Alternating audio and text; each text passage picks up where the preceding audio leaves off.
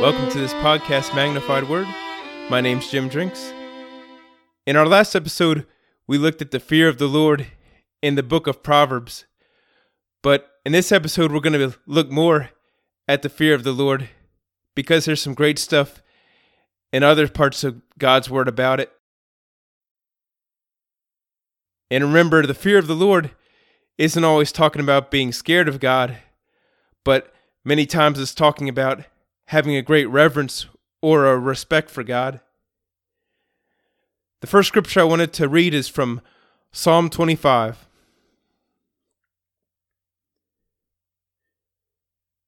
In verse 12,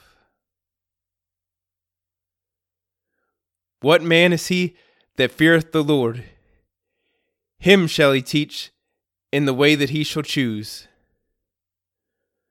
See, so a person who fears God, God's going to teach him. Verse 13, "His soul shall dwell at ease, and his seed shall inherit the earth." He's not going to be all uptight. He's going to be at ease. Verse 14 says, "The secret of the Lord is with them that fear him, and he will show them his covenant." And secret there, it can be talking about secret counsel, like where God just whispers something in your ear. And see, so a great key to being able to learn intimately from God, having God teach you and give you secret counsel, is to fear him and to reverence him. And that can help us to develop a strong working relationship with God. Psalm 31, verse 19. "Oh, how great is thy goodness, which thou hast laid up for them that fear thee, which thou hast wrought for them that trust in thee, before the sons of men. Thou shalt hide them in the secret of thy presence from the pride of man. Thou shalt keep them secretly in a pavilion from the strife of tongues." See, there's great goodness that God's laid up for those that fear him. And it says that he's going to hide them from the pride of man.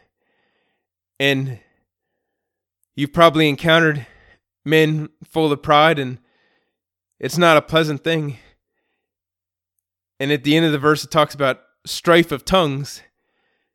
And a lot of times, with people, there is a lot of strife that comes from their tongue, comes from the words that they speak. But those who fear God, God's going to shelter them from that.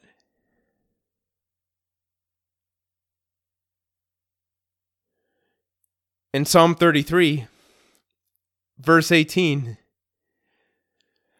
"Behold, the eye of the Lord is upon them that fear him, upon them that hope in his mercy, to deliver their soul from death, and to keep them alive in famine."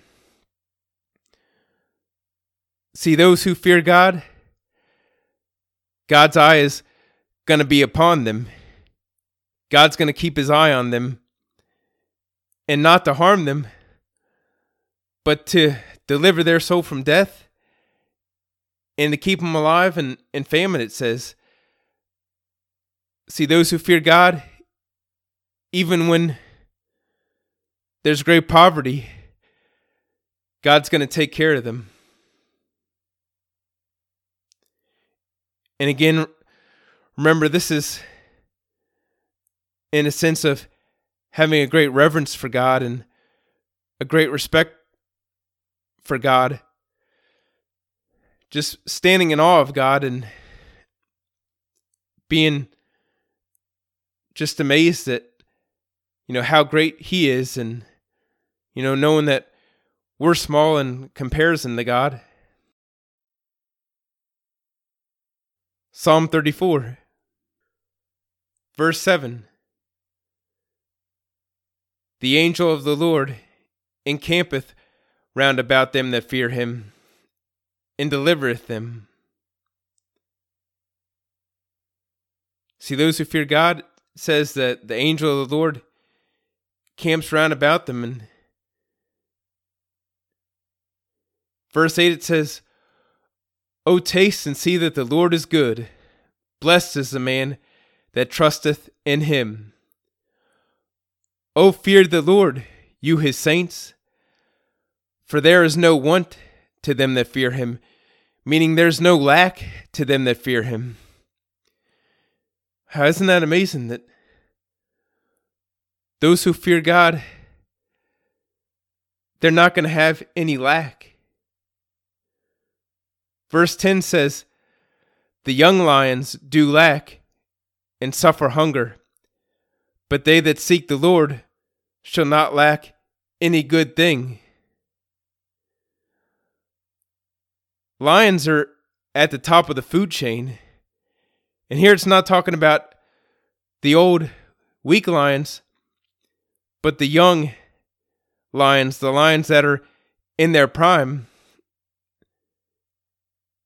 It talks about there can be times where even they lack and suffer hunger.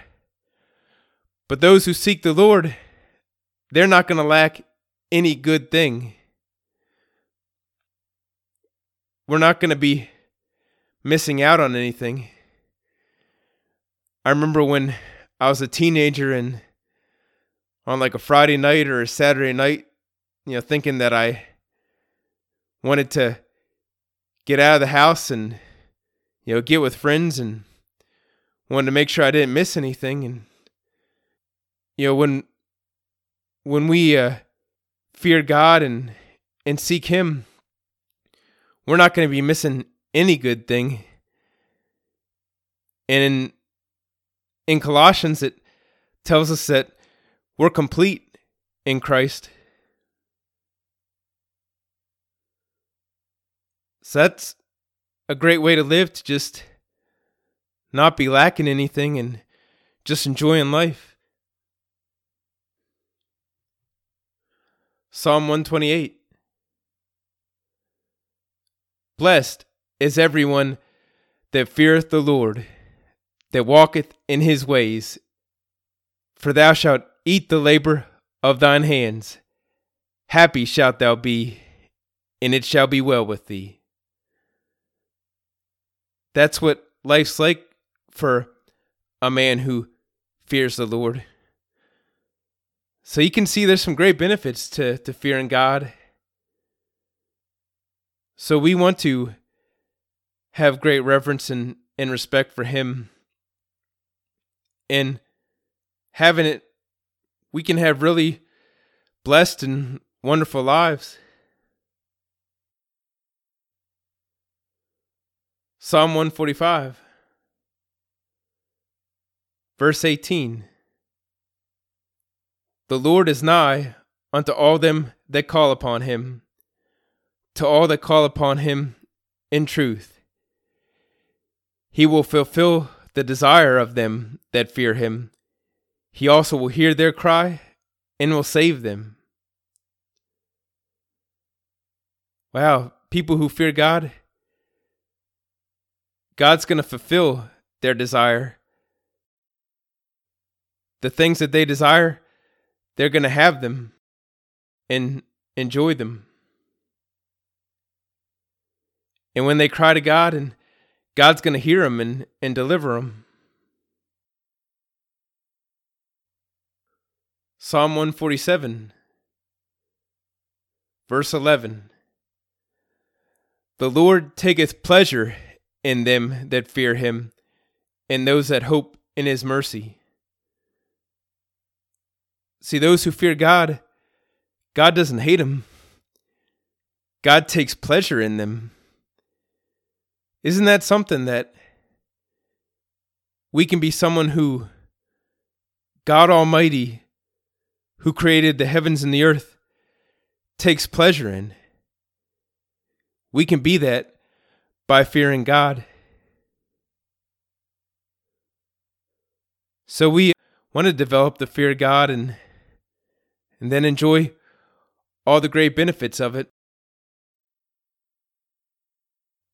And lastly, I'd like to read Ecclesiastes chapter 8, verse 12.